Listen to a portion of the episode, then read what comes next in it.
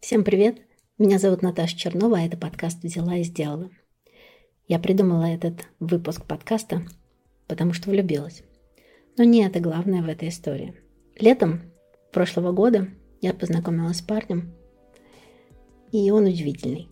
Удивительность его в том, что он сразу же после университета придумал свое агентство, работает с классными брендами, придумывает диджитальные проекты, SMM, ивенты, креатив. Он умный, красивый, конечно, потому что он же мне понравился. Я долго не могла понять, что меня так волнует в этой истории. Ну, конечно, когда твое сердце стучит, бьется на повышенных децибелах, это нечто особенное, и спасибо ему большое за это. А во-вторых, я вдруг начала волноваться, что мы своего рода конкуренты на этом рынке. Нет, мы делаем разные проекты. И мы не работаем с одними и теми же брендами. И даже если бы работали, то делали бы разную работу. Но тем не менее, он в свои 29 и я в свои почти 100, мы оказались в одной лодке. И в данном случае под лодкой я подразумеваю тот рынок, на котором мы работаем, то поле, на котором мы работаем. Для меня эта история была очень сложной в том, что я никак не могла понять, откуда он все знает. Я не припомню, чтобы в свои 20, 22, 28 я была так умна. Во всем этом было и зависть, и удивление, и восхищение, и любовь, и поразительное желание соревноваться и понравиться, и быть не хуже, быть лучше. И все это очень сильно меня стимулировало на то, чтобы делать что-то свое и развивать, и придумывать. Это поразительное качество, когда ты не просто восхищаешься человеком, а он тебя вдохновляет. Вдохновляет на новые, совершенно не похожее на тебя поведение, и ты поступаешь так, как не мог бы поступить еще полгода назад. Откуда-то берется смелость, наглость, дерзость и желание просто встать и делать. Конечно же, это соревнование было только у меня в голове. Я мысленно выстраивала какие-то для себя внутренние критерии, по которым я состязалась и хотела проявить себя. Я пару раз обратилась к психологу, а, получила ответ «Наталья, вы, наверное, влюбились». Я говорила большое спасибо, не могли бы вы вернуть мне деньги? И опять возвращалась на точку рефлексии, что же происходит со мной, собственно. Да, что это за профессиональный триггер, который со мной случился. И вот как я рассуждала. В 2017 году закончилась моя карьера. Она упала и разбилась, когда закрылся издательский дом интервью. Карьера моя закончилась, которая продолжалась с 1998 по 2017 год почти 20 лет. Она строилась долго, но закончила я ее в должности генерального директора и издателя издательского дома. Мне было обидно, досадно, временами очень больно, практически до слез, и я много приложила времени, сил с тем, чтобы восстановиться. В 2017 году случилась своего рода точка обнуления. За всю свою жизнь у меня, наверное, было их несколько. Первый раз когда я уехала из дома в университет в 16 лет. Начинала все с нуля, друзья, учеба, жизнь. Вторая точка обнуления, когда я после университета решила не возвращаться домой к родителям, а уехала в Москву. Периодически в течение 20 лет, наверное, у меня были тоже нулевые точки, когда, например, я уходила в декретный отпуск и возвращалась в другую компанию, когда мы уходили из одного издательского дома команды в другой издательский дом – но сильнейшее обнуление я испытала в 2017 году, когда мне было уже 43 года. И вот эта история на стыке обнуления и на стыке моей недавней влюбленности помогла мне сформулировать ту боль, которую я хочу сегодня обсудить со своими героинями в нашем выпуске. Откуда молодые люди знают, как вообще делать бизнес? Как справиться с успехом тех, кто младше тебя? Как пережить карьерное обнуление спустя много-много лет работы. У меня есть догадки, у меня есть какие-то свои соображения, но ответов нет. Сегодня я иду искать ответы на эти вопросы.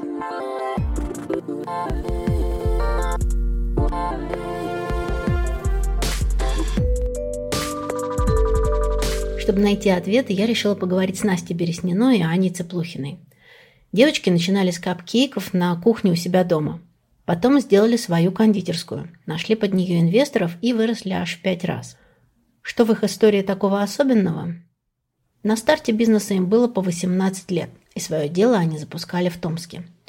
Настя и Аня продали кондитерскую, когда им было по 22, сейчас живут в Москве, и у меня вопрос. Кем надо быть, чтобы сделать бизнес в таком возрасте?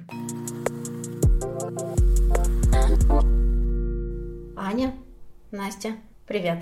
Привет. Привет. Огромное спасибо, что согласились поговорить э, как стартаперки, как э, беженцы из Томска, как э, перебежчики в Москву с нами для нашего подкаста «Взяла Спасибо, что пригласили. Спасибо, что позвали. Почему про вас нужно знать? Настя, ты начнешь или я? Давай ты. Сегодня ты. Так, меня нужно знать, потому что 18 лет я абсолютно без царя в голове, без понимания бизнеса и понимания того, как он строится, открыла совместно со своей подругой Настей первый наш стартап. Это кондитерская в городе Томске. Настя. Меня нужно знать, потому что, не знаю, у меня шило в жопе, наверное. Наверное, поэтому. потому что я не могу без действия, потому что я не могу без а, предпринимательства, я не могу без проектов, я не могу жить без идей, и мне кажется, что это моя главная такая особенность, которую, по крайней мере, я для себя сейчас выделила. Мы запускали бизнес 18, сейчас у нас есть совместный подкаст «Несладкий бизнес», который мы тоже открыли очень так на большом энтузиазме. А, я занимаюсь онлайн-образованием, у меня появилась буквально вот-вот кондитерская в Москве.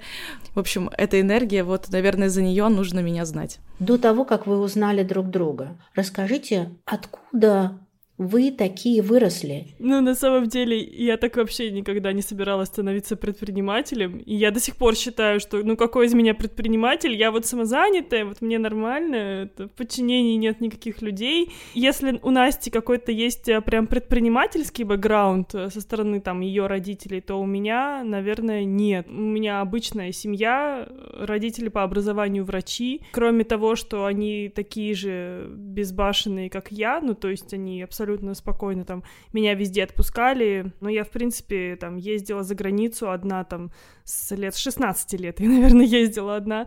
Наверное, вот так. У меня, как Аня уже сказала, да, есть действительно предпринимательский бэкграунд семьи, то есть у меня э, у родителей бизнес, они там в 90-х его начали и в целом до сих пор э, там, занимаются. У меня как бы была эта аура вокруг меня, но я никогда не думала, что, ну все, в 18 выйду, тоже пойду делать свое дело, но где-то на подкорке у меня это сидело, то есть даже когда я думала об образовании, я всегда думала, ну у меня будет свое там дизайнерское бюро. Аня говорит, как она свободно жила, там путешествовала 16 лет, у меня было все совершенно не так. Я жила в очень такой э, строгой семье, мне очень много не разрешали.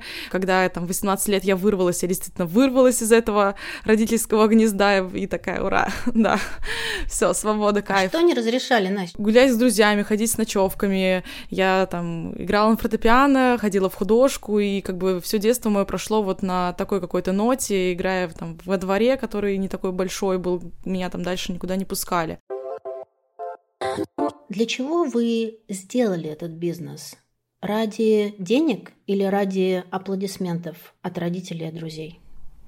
Мне кажется, я ответила себе на этот вопрос только в июле прошлого года, спустя полгода, когда мы продали кондитерскую, потому что я всегда кричала больше всех, что я э, хочу зарабатывать деньги, и что для меня вот как бы это главный показатель. Но я отчасти э, считаю, что да, я, наверное, так думала, но я себя обманывала, потому что у нас состоялся с Аней такой разговор, где мы поняли, что вообще все действия, которые были в нашей жизни сделаны, они были вообще не ради денег. Когда мы все это делали, это было именно ради аплодисментов, именно ради аплодисментов себе, то есть чтобы я могу вообще это тоже делать, чтобы там где-то и социальные поглаживания получить, но это было не про деньги, но, по крайней мере, первые два года это было точно не про деньги, это их там просто не было, почти. Да, это было чистое творчество. Просто нравилось заниматься тем, что нравилось людям еще. Я очень часто слышу вот это, нужно работать за идею, ну там бизнес за идею, вот там на благо человечества. Очень хорошо и очень приятно размышлять, так когда у тебя есть деньги. Когда у тебя их просто объективно нет, Ну, как бы, слушайте, ребят, сложновато. И все-таки главное, ну, мерило эффективности бизнеса — это прибыль. Я, наверное, не совсем соглашусь по крайней мере, не буду обобщать то, что бизнес это не, там, не про деньги изначально и так далее. А, конечно, не нужно начинать только из этой парадигмы. Я вот все время говорю, я никогда не начну заниматься, точнее, вряд ли начну заниматься пластиковыми окнами, даже если это будет очень прибыльно, просто потому что мне это не близко. А тортами я могу долго, как показала практика, заниматься. В тему пластиковых окон самый эффективный бизнес на территории России – это шиномонтаж. По сути, даже не нужно ничего выдумывать и придумывать. Главное, чтобы тебя не ракетнули. Я быстро-быстро спрошу про выгорание. Вы как его победили? То, что оно было, это я поняла. Ведь да, кивните, было серьезно. Как вы его перешли? И как вы не поссорились? Вот. В какой-то момент мы, наверное, достигли той точки, когда нам уже как будто больше всем не надо было. И тут... Да, э, кому кроме нас. Кстати, вот по поводу, да, ссор, мне кажется, было показательно там буквально пару ситуаций, а, когда, например, я уже достигла там какого-то пика, психовала там, кричала в цехе. Я помню, как-то раз я какую-то Ане истерику устроила, убежала из цеха, оставила ее с тортом, и просто у меня было настолько, а, не знаю, какое-то тревожное состояние, пошла где-то гулять по району, было лето, я шла, ревела, вернулась, она точно точно так же спокойно доделывала заказ. Так, ну что, поехали, повезли, я такая, угу. А мне так стыдно было, мне было так стыдно, потому что мы там, я первый раз на нее вообще как-то там сорвалась, что-то накричала, ну, наверное, первый и почти последний. Просто вот так вот мы и решали все э, конфликты. Была какая-то общая цель. Если один выходил из строя, подхватывал другой. Аня, а у тебя были такие ситуации, когда хотелось накричать? На Настю не хотелось накричать, на сотрудников иногда прям хотелось. Очень сильно. Но я более, наверное, в этом плане не сдержанный человек. Я иногда что-то заходила и очень резко что-то говорила в цехе, там, типа, а что вот, что вот здесь не так? И я понимаю, что в этот момент я тоже поступаю как э, глупый ребенок, который без царя в голове такой заходит и такой, сейчас я вам все покажу, как надо делать. У людей был какой-то свой процесс, они что-то делали, ты врываешься и такая, все не так надо все переделать. Пять минут назад меня здесь не было. Я не знаю, что там происходило. Да, я все время Аню на этом останавливала. Говорю, женщина, уйди. В 2016 вы запустили, в 2020 продали. Да, да. А в 2016 вам было по 18. Да. Откуда две 18-летние, красивые, классные веселые домашние девочки знают, как надо делать бизнес. Да ничего они не знают, в том-то и дело. Мы не знали. Ну, то есть, вот оно и вышло. я считаю, что э, иногда бизнес ты интуитивно можешь довести до какого-то вот э, порога, до какого-то момента. И у нас этой интуиции хватило, наверное, годика так на два с половиной. Первые два года это вообще, мы реально просто готовили дома. Это было из разряда там несколько заказов в день максимум. Даже когда это было несколько, мы уже зашивались на самом деле. Потому что мы параллельно учились в университете. Да, да, да, еще всякие пары, тренажерки, личная жизнь. Ну, то есть, как бы мы все равно вели достаточно активную, социальную, в том числе, жизнь, да, где-то что-то сходить, потусить и так далее. А поэтому мы ничего не знали. И потихоньку на протяжении этих двух лет, пока мы готовили дома, я вот что-то изучала, узнавала, не знаю, как открыть УП, какие системы налогообложения бывают. По сути, когда мы заехали в цех, мы не знали ничего. Вот кроме того, что есть какой-то УСН 6%, я не знала больше ничего. Все только на практике, и уже вот в процессе мы узнавали. Есть ли что-то, о чем вы думаете, блин, вам сейчас по 22? 23, 24. Мне уже 24. Вот мне 24, а я еще не. А он, она уже вон что. Есть такое? Ой, мне кажется, я этим живу Конечно. Просто. Да, я тоже таким занимаюсь, тоже постоянно себя с кем-то сравниваю, но, наверное, мне бы хотелось меньше об этом думать и зацикливаться на этом. Просто из-за того, что ты общаешься с людьми, которые старше тебя, в основном у меня так сложился круг общения, и ты видишь, сколько люди всего сделали, и как они живут, и что они делают, и потом, так, ну подождите, они родились в Москве, у них другой бэкграунд, другие родители, они не переехали сюда в 23, там, не знаю. Конечно, я чувствую, что это на меня как какой-то степени давит, но я стараюсь скорее это отлавливать и себя больше анализировать в этот момент а что я сделала. Наверное, сейчас это очень модно говорить про всякую там осознанность и все такое, что у нас у каждого свой путь и своя скорость. Настя делает быстрее, чем я, что-то. Или больше. Может, не быстрее, а может, больше.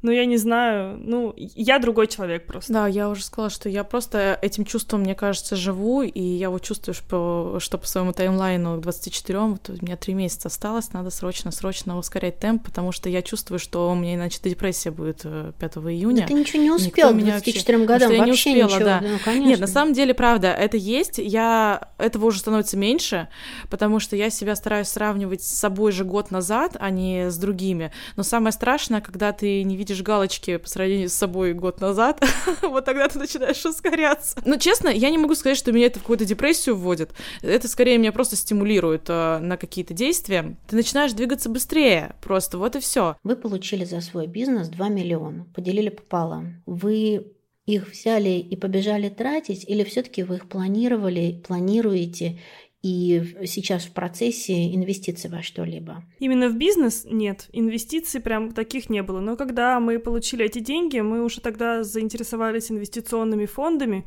пошли к бизнес-консультанту, и мы составили такой небольшой план инвестирования.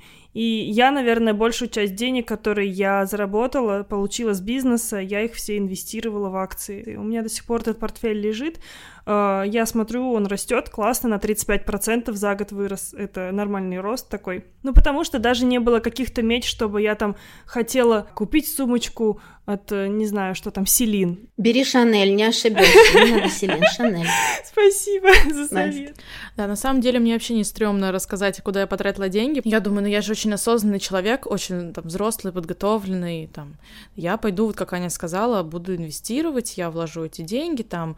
Чуть-чуть мне надо оставить на жизнь, потому что, когда мы продали бизнес, я не знала, чем... Ну, я при... предполагала, чем я буду заниматься, но я не знала, когда это даст э, мне заработок. И я заложила себе такой гэп, что три месяца я могу вообще ничего не делать. Еще был карантин, и я вообще переехала к родителям. И я думаю, наконец-то я отдохну. Но в итоге мой отдых немного затянулся. Мой заработок тоже немного отложился. И в итоге, конечно, часть денег у меня лежит в моем портфеле, да, я их инвестировала, но почти все деньги пошли на переезд, на то, чтобы как-то здесь освоиться, встать на ноги, и периодически я из-за этого даже переживала, потому что я думаю, ну я же такая осознанная, как я могла там столько денег просто проесть, кошмар, хотя все говорят, что первые деньги вы там потеряете, не знаю, первые деньги вы вот как раз э, просто проедите. Это было прям очень правильно, потому что, во-первых, я реально отдохнула, и когда я приехала в Москву, я прям все думаю, я готова тут покорять, все работает, ла-ла-ла. Это действительно стало хорошей такой подушкой безопасности и бустом в новом городе. Сумочку Селин и Шанель я не купила, хотя вот сейчас я думаю, что когда у меня появится опять там разом большая сумма денег, вот я прям пойду в ЦУМ в московский и что-нибудь себе куплю. Вот просто, как не знаю себе, этот знак того, что я могу. Я не, ну вот что-то такое. Ну какие-то знаковые штуки все равно, да, они цепляются за такие серьезные заработки, когда ты хочешь обозначить и отпраздновать эту свою финансовую победу над самим собой и купить, да, там мы можем утрировать Селин, Шанель, Картье или что-то, у каждого тут свой триггер выступает, кто-то покупает себе тачку, кто-то квартиру, кто-то машину, кто-то букет, кто-то кусок мыла, но это не от суммы заработанной, да, а то, что чем ты от себя отблагодарить? от ценности, да, наверное. Да. Чем О, нужно мне себя прям отблагодарить? Интересно, можешь поделиться, у тебя была какая-то такая вещь, э, которой ты праздновала новую финансовую цель? Я машину. Ты Круто. знаешь, я же из э, СССР, у меня ничего не было. 91 год, девочки, общага и картошки с тараканами. Ну, как бы я не могу выкинуть этих слов из этой песни, потому что жрать нечего было. Мы перебивались с хлеба на воду. Да? Это был город Тверь, бывший Калинин. Это в 200 с лишним километров от Москвы. В Москву я не поступила, поэтому я по Подмосковью просто поехала в ближайший универ туда. Я очень хотела машину. Я получила права в 93 году. Родители давали мне свою экспортированную семерку. Она такая была тюнингованная, белая. И я, конечно, гоняла на ней да, к универу, да, там подъезжала периодически.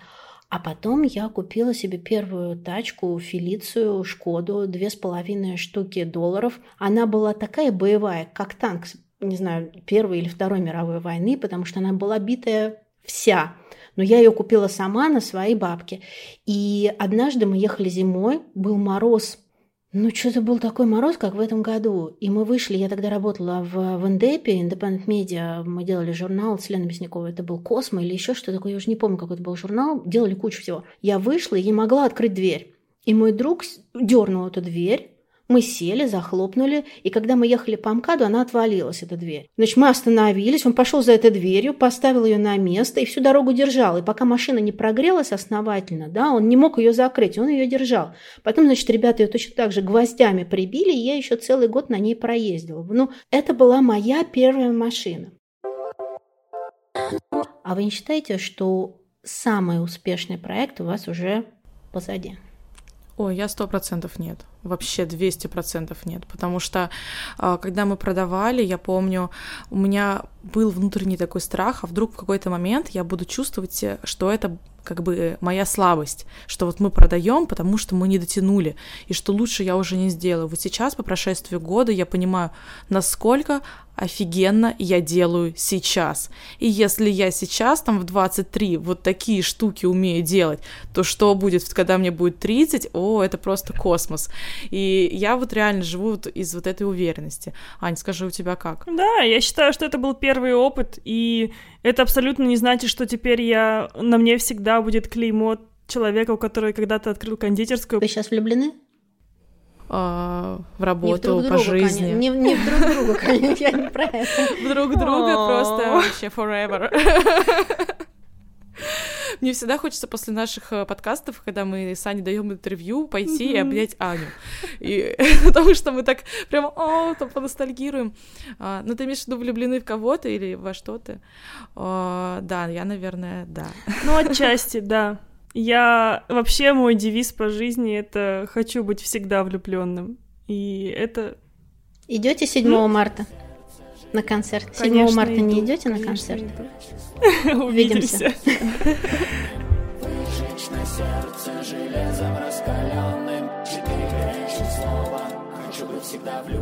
Настя, Аня, желаю вам удачи. Но, кажется, остались еще вопросы и есть о чем подумать. Я нашла еще одну молодую предпринимательницу. Василиса закончила архитектурный университет в Питере.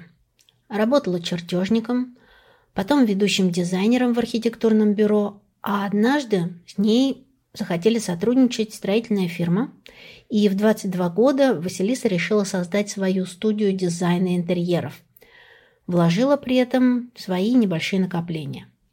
Сейчас Василисе 24 года. В команде у нее три сотрудника. С самого начала в ее истории меня зацепила семья. Кто растит таких молодых предпринимателей? Я, когда готовилась к интервью какое-то время назад, я читаю «Мама балерина Мариинского театра», а папа инженер-кораблестроитель. У меня такое впечатление, что я в какой-то фильм попала. Это так, да? Что, что значит быть дочерью кораблестроителя и балерины? Ну, у меня какой-то, знаешь, такой мультик в голове, когда, ну, как-то я принцессу полюбил. Да, семья, конечно, дала очень а, сильный толчок. В плане искусства, в плане насмотренности, такую общую базу эрудированности очень мощную дала, как раз благодаря тому, что мама отвечала за э, душу, за искусство, Папа тоже отвечал, конечно, за душу, но и за техническую сторону, за дух, а, за воспитание, за стойкость, за смелость. Их работа совместная надо мной вот, тоже, наверное, как-то оказала влияние на мою дальнейшую деятельность и именно на то, что я стала заниматься бизнесом, открыла свое дело. А кто, э, кто тебе посоветовал заниматься стрельбой по тарелочкам? Откуда вы все знаете про меня? Прилетела тарелочка сюда. А, стендовой стрельбой я занимаюсь благодаря папе. А, Еще с ранним, самого раннего детства он меня возил по тирам, по стендовой стрельбой, именно по движущейся мишени. Я была все время с ними на стендах. Очень мне нравился процесс, нравился азарт. И дальше в 16 лет он меня отдал в школу Олимпийского резерва по стендовой стрельбе. Я там отзанималась сначала на каких-то начальных уровнях, попала в сборную Санкт-Петербурга а, и выступала уже за Петербург на российских соревнованиях, занимала призовые места. У меня тут кубков, медалей разных много. Собственно, это папина инициатива. То стендовая стрельба, наверное, сыграла одну из важных ролей во мне как личности сейчас, потому что стендовая стрельба во мне воспитала дисциплину. То есть у тебя два таких довольно жестких по дисциплине и по настрою, и по, ну, по труду родителя. Как вот это вот воспитание? Ты же единственный ребенок в семье? Да, да. Как это было в, в семье? Все строго или все позволяли? Откуда дизайн и творчество? Да? Как оно свободу нашло за всем этим дисциплинированным детством? Ну да, дисциплина, конечно, в детстве была. Я очень благодарна родителям. Было не всегда легко, было жестко иногда. Есть какие-то личные качества у тебя, которые э, тебе мешают сейчас в твоем бизнесе? У меня есть, например, страх, да, чего-то. Этот страх есть, я понимаю, что он есть, он мне мешает, но я просто говорю, да ладно, пофиг, делаем. Слушай, а бизнес ты для чего запустила? Для денег? Угар? Похвала, аплодисменты, что это? Деньги вообще были не первые, совсем-совсем не первостепенная вещь. Даже я, наверное, про них и ну, думала, наверное, но совсем они были не главные. Главное для меня была самореализация как э, личности. То есть я как проработала еще во время студенчества, начала работать на крупную фирму архитектурно-строительную, вот, работала там архитектором, чертила рабочку, составляла таблички, спецификации и так далее. Такая рутинная, достаточно скучная работа. И больше всего меня там смущало, что я не могла свести концы с концами. Вот я выдала работу, а где результат? где какой-то итог, где это построилось. Ну, то есть вообще ничего не понятно было. Я просто выдавала работу, уходила с работы, приходила снова, переделывала эту работу, опять уходила, опять делала что-то новое или то же самое.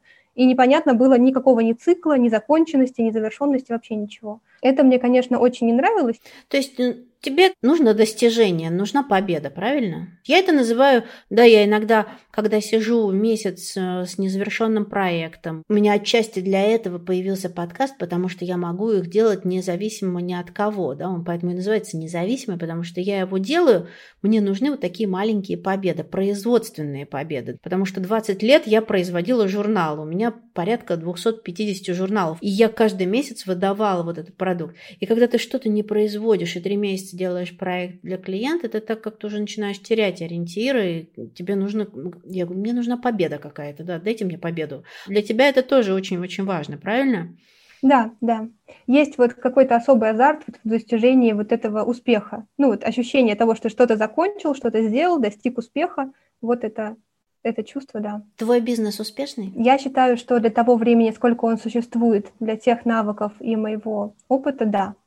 А Всё как отлично. ты меряешь успех? Успешный мой бизнес или нет, я и так анализирую на протяжении долго. Ну, пока этим занимаюсь, я анализирую. Я могу сказать, что это не конечная точка успеха, что не так, что я добилась успеха и дальше не двинусь. Нет, конечно, все впереди, я планирую еще больше развиваться. Да. Вот то, что я задумала, да, изначально, как быстро и, каче- и в каком качестве оно реализовалось. Вот, я думаю, что это основное, почему я оценила, что бизнес успешный. С кем ты себя сравниваешь? Я думаю, что это точно не один человек, с кем я себя сравниваю. Это, наверное, несколько групп людей. Э, ну вот именно что касается бизнеса в сфере дизайна, я сравниваю себя с крупными дизайн-гигантами, такими как э, там, Доза Дизайн, допустим. С точки зрения бизнеса, просто ведения бизнеса, я себя сравниваю со своим женихом, что не, как, как бы не было забавно это. А, моего жениха производство свое, металла производство кондитерского и хлеб-пекарного оборудования. Он, собственно, меня и мотивирует в том числе, то есть он мне говорит, давай, давай, делай, когда я там я устала, да, как-то загнулась, например, очень тоже часто бывает, выгорела, сейчас модно говорить. И мне кажется, у нас даже есть какое-то такое внегласное соревнование между друг другом, у кого круче сотрудники, у кого больше прибыль была в этом месяце и так далее. Анализируя, насколько я хороша, да, я себя сравниваю с самой собой как раз в первую очередь. То есть только из этих данных я делаю анализ, насколько я хороша. Тебе не скучно заниматься? Этот бизнес выглядит со стороны очень-очень взрослым. Ну, то есть тебе 24 года. Я, конечно, я тоже помню, что мне в 24 года хотелось быть немножко взрослее, где-то, ну, сначала да, там где-то в районе 16-17 мне хотелось быть взрослее, потом где-то, ну, в 20-летие я не очень припомню, да, в 30-летие, да, я изображала себя очень сильно старше, да, там лицо посерьезнее, каблуки повыше, одежда повзрослее. Тебе не скучно заниматься вот этим вот каким-то взрослым бизнесом, конторой, руководителем, рулить строительство, какие-то частные заказы в 24 года. То, что это скучно, точно не скучно, потому что ты все время что-то новое познаешь, а в 24 хочется новое познавать. Ну, познавать этот мир, в общем. Поэтому точно мне не скучно, мне иногда тяжело. Иногда хочется беззаботность. Я, правда, не думаю, что это связано с возрастом. Я пока не знаю, но, наверное, это не очень связано с возрастом. И, конечно, груз ответственности, который есть, это тяжело, это непросто. Слушай, а что это за проект, э, который вы чуть не завалили первый? Когда я создавала студию, была основной из э, бизнес-идей это создание дизайна для всех. То есть доступный дизайн для каждого человека, потому что все мы знаем, что дизайн интерьера – это дорогая услуга. Хотелось создать э, дизайн для каждого, чтобы каждый человек, покупая квартиру, мог позволить себе дизайнера. Тогда я установила как раз невысокую стоимость за свои услуги. Мы взяли первый проект, это получилось случайно. Я не искала специально клиента, он просто пришел, мы тогда начали, я сразу наняла команду, сразу стали работать, только дизайн разрабатывала я, остальное все делали сотрудники, то есть визуализации, чертежи все делали они. Ну и, конечно, как на любом первом проекте, косяков было предостаточно. А в первую очередь косяки были не столько строительные, сколько в общении с заказчиком. То есть не было договора, например, да, на оказание услуг. Ну, я даже тогда не подумала, что он нужен, зачем. Классика, да. Вот, ну уже сразу после этого проекта все следующие проекты уже были с договором. Естественно, я получила опыт, сразу быстренько его восприняла, поняла, что нужно делать. Тоже все этапы по согласованию проектов, ограниченное количество правок, которые сейчас есть, все это тоже появилось после этого проекта.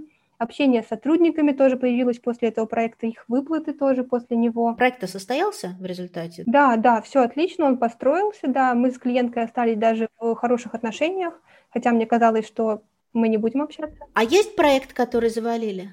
Нет, не было таких проектов. А, был как раз недавно проект, мы допустили ошибку одну, а, и после этого момента я поняла то, что нужно очень-очень внимательно контролировать своих сотрудников. То есть как бы я им не доверяла, как бы я не хотела отдать им полностью делегировать работу, все равно контроль, он необходим, и ни на секунду, независимо от загруженности проект, проектами, нельзя спускать с контроля. Сколько у тебя сейчас клиентов в работе? Больше десяти. Это много. Это да, это много. Это раз, дофигища. Два. И еще два авторских надзора к этому. Это много, да, но у меня есть команда, вот, поэтому мы справляемся вместе. Спасибо тебе огромное. Спасибо большое, очень приятно. Мы решили, что в этот раз разбираемся с очень психологической проблемой, и тут без эксперта не обойтись. Я поговорила с когнитивно-поведенческим психотерапевтом Владиславом Лето, и сейчас узнаем, что он думает о карьерном обнулении и страхе все не успеть. Я психолог, я практикую когнитивно-поведенческую терапию, э, помогаю людям решать разнообразные проблемы, в первую очередь э, вопросы неврозов, тревожные планы, а также Достаточно много есть э, вопросов в моей практике по изменению жизни, изменению сферы деятельности, по прокрастинации. Очень много людей приходит. Владислав, тогда, наверное, мой самый первый вопрос, как пережить вот это карьерное обнуление. Я считаю, что у меня нулевая точка. У меня их довольно много было в жизни. Вот эти вот карьерные обнуления, это норма сегодняшнего дня или это какое-то новое правило для людей, которые сейчас работают? Как на это смотреть? Как для себя это оценивать? Как кошмар, ужас, полный провал, и все закончилось, шеф, все пропало? Или это норма, нужно просто пережить, и, может быть, есть какие-то лайфхаки. А если мы берем карьерное обнуление, то есть, которое сейчас происходит, с ним сталкивается сейчас достаточно много людей. Это некоторая уже данность текущего времени. То есть, если раньше действительно был такой момент, что там несколько десятков лет назад, да, то есть, люди стремились закрепиться в одном месте и расти, то сейчас карьерный рост, он а, как раз может быть похож на лесенку между одной компанией к другой компании. Вот. Сейчас, да, это скорее, ну, на мой взгляд, это уже более норма, проблемы, чем это было раньше, в те времена. Как это пережить? Ну, в первую очередь, э, все-таки, если говорить о карьерном обнулении, надо э, понимать, оно желаемое или оно вынужденное. Если мы говорим о вынужденном обнулении, это ситуации, которые возможны в нашей жизни, которые случаются по далеко не зависящим от вас причинам. Вы никак не могли повлиять на свое руководство. И, соответственно, а то, что с вами происходит, это не следствие вас как личности, в первую очередь, да, потому что это некоторый процесс э, жизни, на который э, Как, например, на войну и стихийное бедствие мы повлиять, к сожалению, не можем. От того, что это с вами произошло, это не значит, что вы плохи и э, вы в чем-то хуже других людей. Очень хорошо, если при этом есть поддержка близких людей, которые транслируют вам эту информацию. Если этого нету среди близкого окружения, среди родственников, да, то есть бывает так, что окружение токсично, да, можно попробовать получить э, психологическую помощь. Абсолютно у каждого человека есть даже какие-то, может быть, маленькие, незначительные успехи. Попробовать это переоценить, пробовать э, это принять, что у меня есть что-то хорошее, я в чем-то молодец, я сделал вот это, я сделал вот это, я сделал вот это. Соответственно, если у меня есть уже какие-то успехи, соответственно, я могу сделать успехи и в будущем, потому что э, у меня уже есть опыт. Причем я сейчас не говорю о каких-то там глобальных вещах, там, заработал миллион за три дня без регистрации смс, да, а просто, ну, каких-то а, вещах, там, сделал проект, написал красивое письмо, хорошо ответил, да, выступил на презентации, да. То есть, это все мелочи, из которых складывается наша жизнь, это все мелочи, из которых складывается наш опыт, это то, что помогает э, нам каждый день. А понимание этого, что да, у меня может быть сейчас не очень э, легко по жизни, но я могу, приложив усилия, с этим справиться рано или поздно. Вот эта вера, она очень важна в этой ситуации. Блин, это так правильно. И вот если кто-то послушает, и у кого-то такая есть сложность, мне кажется, что это нужно прям поставить на репит и слушать, слушать, слушать, потому что вот эта вера, про которую вы сказали, да, нужно сохранить в себе, что ты делаешь что-то хорошее, она, если есть много внешних факторов, которые даже не зависят от того, хороший ты или плохой, они для, например, для некоторых эмоциональных личностей, к каковым я себя отношу, они очень сильно убивают всю эту веру. Я дошла до состояния, когда я говорила себе, что ну как я все, ну как бы я полный ноль несмотря на 20-летний опыт. Вот эта вера, она уменьшалась, уменьшалась, уменьшалась, уменьшалась, и я дошла до состояния, что что же я умею делать хорошо? И с того времени у меня тащится шутка, которая она сейчас сохранилась. Я отлично мою окна. И вот за эти окна, вы не поверите, Владислав, я зацепилась, потому что я перемыла окна дома, перемыла окна у родителей, перемыла окна в доме у родителей, еще кому-то помыла. И это мне как это не смешно звучит, это очень сильно помогло, потому что, блин, Наташа, ты отлично моешь окна. И все, мне казалось, что тогда я больше не умею ничего. И вот это было такое состояние критическое. Спасибо большое, что поделились этой удивительной историей. Действительно, а, одно одно тянет э, другое, как в хорошем, так и в негативном ключе. То есть в негативном э, ключе вот эта вот цепь отказов, э, цепь отказов, она привела к некоторому э, ощущению себя, э, скажем так, этот за плинтусом, найдя в себе силы опереться на что-то, это уже э, сделало вас не нулем, это уже сделало вас ваш, ну, в вашем отношении себя уже какой, какой-то ну, грубо говоря, боевой единицы, пускай, пускай только по окнам, да, то есть, и уже от этого навыка, от э, веры в, в том, что уже где-то в чем-то есть устойчивость, остальные вещи, они могут э, развиваться и дополняться. Спасибо огромное. Девочка, вы послушали. Они разные. А, Аня и Настя с одной стороны э, сделали такой скачок, рывок, и Василиса с другой стороны – вот этот вот момент достижения, вот как вы видите, если мы посмотрим на этих молодых людей от 18, ну давайте возьмем такой, можно ли брать от 18 до 30, ну попробуем, да, вот этот вот эм, качество больше, дальше, быстрее и скорее, и на обгон идем на обгон на, на пятой скорости, это было всегда или это сегодня? Что касается а, девочек, я у них достигательства не заметил. У них вполне гармоничное развитие бизнеса. То есть они занимались тем, что им интересно, они занимались тем, что им нравится, и они по ходу своего развития учились это делать все лучше и лучше. Но если вообще говорить про тенденции молодежи да, и про достигаторство, то действительно такой момент есть.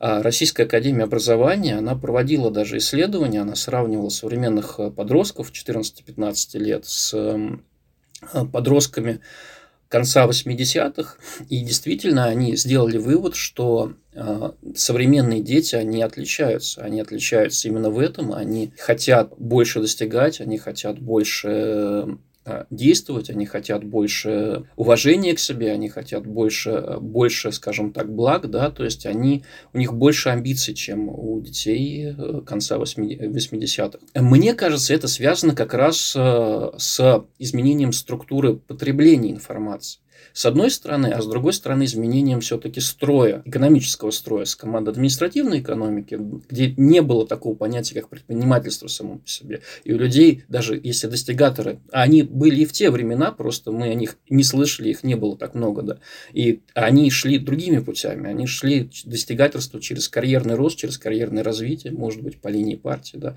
то есть потому что варианта делать бизнес у них не было. Как справиться с успехом тех, кто младше тебя, независимо, с мужчиной ты соревнуешься или с женщиной, и надо ли перестать сравнивать? А если надо, то как?